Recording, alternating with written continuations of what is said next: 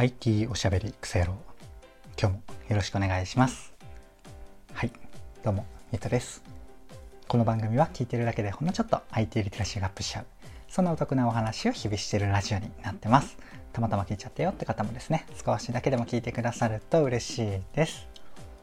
はいということで今日は何の話をしようかなっていうとモバイル Suica アプリでのグリーン券利用が快適で気持ちいいのでおすすめです。というテーマでお話をしようかなと思います。モバイル Suica とかグリーン券っていうのはもしかしたら JR 東日本の管轄のお話かなとは思うんですけれども、多分まあそれに準じた各地域のそういうアプリとかそういう体験ができるサービスっていうのはあると思うので、そんな感じでね、あの JR 東日本の管轄じゃないよ、関係ないよって方もぜひね、あの使いどころはあるかなと思うので、ぜひ聞いていただけると幸いでございます。はい。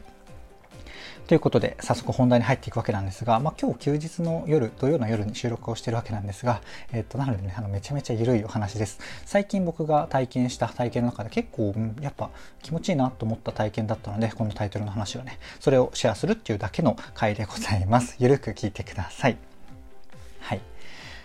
ということで改めて中身に入っていくわけなんですが、まずね、あのモバイル Suica っていうのと、あのグリーン券利用っていうワードがね、JR 東日本とか遊園のない方だと全然わからないかと思うので、そこのちょっとだけあの補足説明から入らせていただきます。まあ、結論というか僕の今日の主題でいくと、えっ、ー、と、まあ、電車に乗る体験が、まあ、めっちゃ気持ちよかったっていうお話ですね。その具体例をね、具体例というか、具体的な事例をあの後半にお話しします。まずはね、用語を解説しないとちょっと伝わらないので、そこから入らせてください。すいません。はい。で、まずモバイル Suica っていうのは何かっていうと、まあ、そもそも Suica がね、JR 東日本管轄の交通系電子マネーで、えっ、と、北海道とかね、名古屋とかであれば北かとかイコカとか、なんかそれぞれの名前があるかと思うんですが、それのね、JR 東日本、日本、失礼しました。東日本版ですね。はい。で、まあ、その、えっ、と、カード、カード、IC カードがあの Suica っていうのがあって、そのモバイルアプリ、まあ、モバイル Suica っていうのは、まあ、うん、Apple Pay とかで、あのー、スマホの中に入れてね、タッチできるようにするために連動するアプリっていうイメージで、あのー、あながち間違いじゃないかなと思います。もちろんね、あの、モバイルの中に入れなくても、あの、Suica のカード本体でも、あの、アプリでね、チャージができたりとか、オートチャージ設定とかできたりするんですけど、まあ、そんなようなアプリだと思っていただければいいかなと思います。多分ね、対応するものが、あの、北海道とか長屋とかそれぞれの地域であるかなと思います。で、プラスでね、これも名前がどうかちょっと微妙なんですけど、あのもう一つ用語があって、グリーン券ですね。グリーン券っていうのは、あの新幹線とかね、特急とかじゃないですけど、あの在来線の指定席の券です。こういうのって他の地域ありますかね？JR 東の方の方だと、まあ、僕そんな別に多くねあのグリーン券使うわけじゃないのであんまり詳しくない正確ではないんですけれども東海道線にはあるんですよね。東海道線にはあの在来線の中でなんかちょっとね真ん中の方のいいところの車両がグリーン席ってなってて2階建てになっててねあの指定席。でプラスあの何、ていうんですか切符の料金、プラス1000円とかね、1000円弱ぐらいお支払いをすると、あの、指定席に座れるっていう、そんなね、あの、リッチピープル用の席があるんですよ。で、これもね、区間決めて、えっ、ー、と、購入するわけなんですけど、なかなか快適なんですよね。僕はたまに、今鎌倉っていうところに住んで、鎌倉っていうところ、あの、神奈川県の鎌倉市に住んでいて、たまにね、都会に出勤するっていう感じなので、結構ね、通勤とかでもたまに、うん、使ってもいいかなぐらいだし、あの、これからのね、あの、通勤のデフォ、うん、まあ、給料が、給料によるかもしれないですけどね、あの、通勤のデフォルト、もう、あの、グリーン車でもいいかなとかも思うぐらい気持ちいい体験でしたね。まあ、なんなら個人的には静岡とかに住んであの新幹線通勤とかもいいんじゃないかと思うぐらいのタイプなので、まあ、そこは考え方ではあるんですが今日の話はねそこでは関係なくってあのグリーン券自体の移動の体験っていうのはなかなか良かったよっていう話ですね。はい。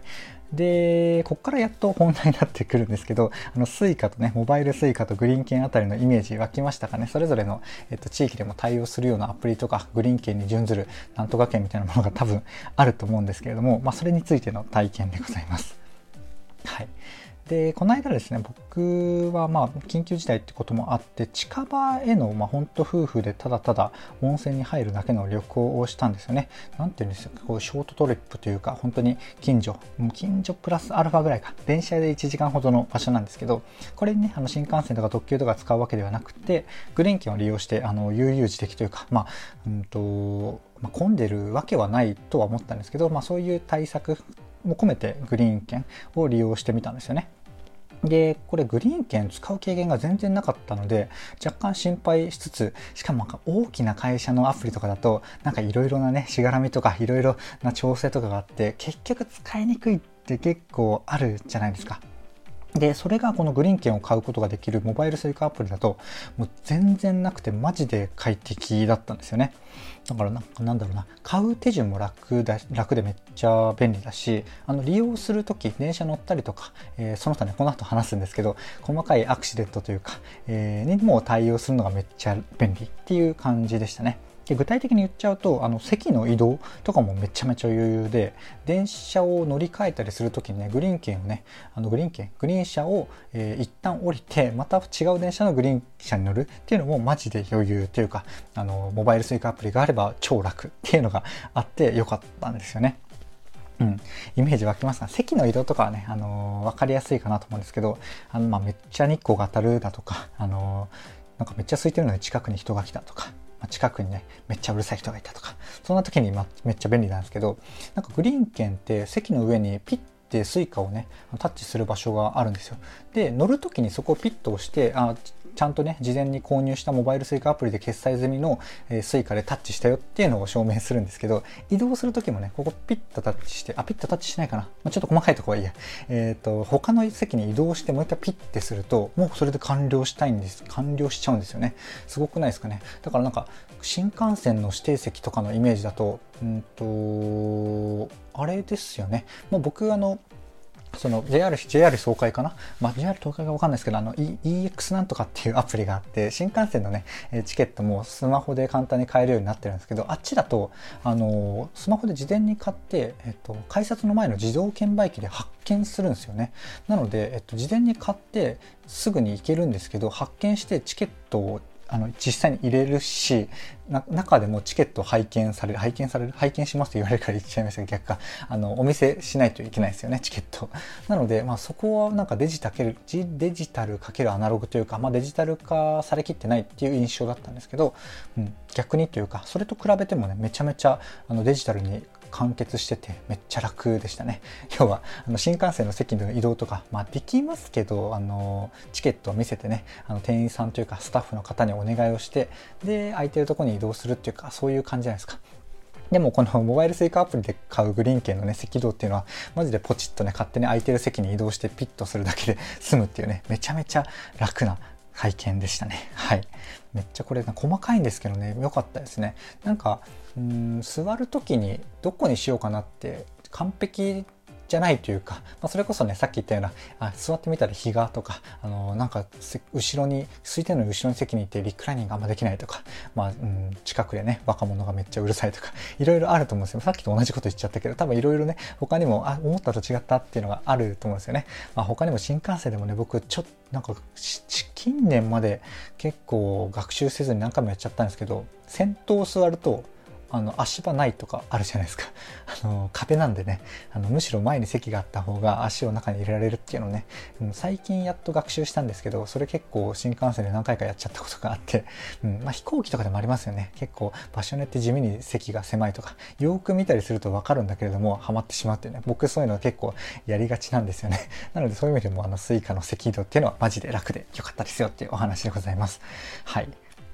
あこんな感じでね、もうほんとただただあの、グリーン券でね、赤移動がめっちゃ楽だったっていう話を多分今3、4分しちゃったと思うんですけど、もう一個の良かった点を、あの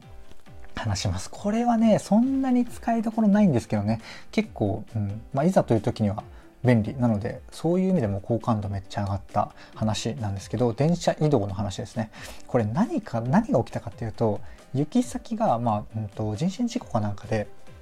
急に短くなっちゃったんですね。要はまあ A っていう地点行きたいのに途中の B 地点 B 地点までしか行けないっていう現象になってグリーン券使っちゃってるし、えー、これどうすんの？ってなったんですが、まあ、ちょっとねあのよく見てみるとなんかまあ事前に先ほど申し上げたように区間で買ってるんですよねグリーン券って。なので、まあ、多分説明すれば大丈夫だろうとは思ったんですけどこれもね説明も何もいらないんですよ。ただただあの降りる時にピッてやって次の電車とかねあの行き先ちゃんとした方に乗ってピッてし直せばあの普通に使えるっていうもう感動ものでしたね。うん、なのでまあアクシデント的なとか本当にあの行き先が、うんまあ、新幹線で例えると分かりやすいのでそっちで例えますけどあの福岡まで行きたいのにねあの大阪までしか行かない新幹線に乗っちゃったみたいな時、まあ、そういう時でもまあ自由席であればまあ降りれ降りて勝手に座ればいいんですけど指定席とかだとまあどうなんだろうな、まあ、結構めんどくさそうじゃないですか。でそういうのもまあ Suica のモバイル Suica を使ったグリーン券の利用だとその辺のねマジで余裕で簡単だっていう お話でございます。超ねいいんすよ。うん、トータルでイメージ湧くかなトータルのお話も、まあ、僕が、便利そうに話せば便利そうに多分聞こえると思うので最後ねその体験全体のトータルのお話を一瞬して終わります。はい要は買ったところから、利用するまでの全体像ですね。はい。で、いきます。はい。まあ最初ね、そのモバイルスイカアプリ、まあ、取ってなければ、うん、ダウンロードが必要なんですけど、まあ会員登録とかね、あの住んでる前提で始めます。で、まずはね、アプリを開くじゃないですか。アプリを開くと、まあよくお小遣い系のアプリ、家計簿系のアプリとかでもそうだと思うんですけど、あの、パスワード入力するんですよね。で、家計簿アプリ系も結構最近そうだし、あの、銀行系のアプリもそうですけど、あの、フェイス ID 使えるんですよ。あの、Apple 系、iPhone 系であれば。なので、まあ僕もね、このモバイル Suica のアプリを、うん、何でしたっけ、フェイス ID で解除して、まず一瞬で解除できるじゃないですか。でね、そこからメニューで一瞬でグリーン券の購入って押して、新規購入って押して、えー、区間を選択するんですよね。まあ、渋谷から小田原みたいな、そんな感じで。で、えっと、普通になんか1000円ぐらいか1000円弱ぐらいの金額が表示されて、それをね、あの Apple Pay で支払うみたいなボタンを押して、で、普通にポチってやったらもう終わりですよ。それで買えるっていう。で、購入まではそこで、利用もね、あのー、普通に電車待つじゃないですか。電車待って、えっ、と、グリーン車に乗って席目星ところまで行ってそこからねあの特にロック解除とかしなくていいんで普通に Suica 使う感じあの交通系電子マネーを改札でピッてする感じであの頭上にあるなんかボタンというか、えー、そういうところにポチッてして終わりです。それでもう座って快適に移動しましょうっていう感じですね。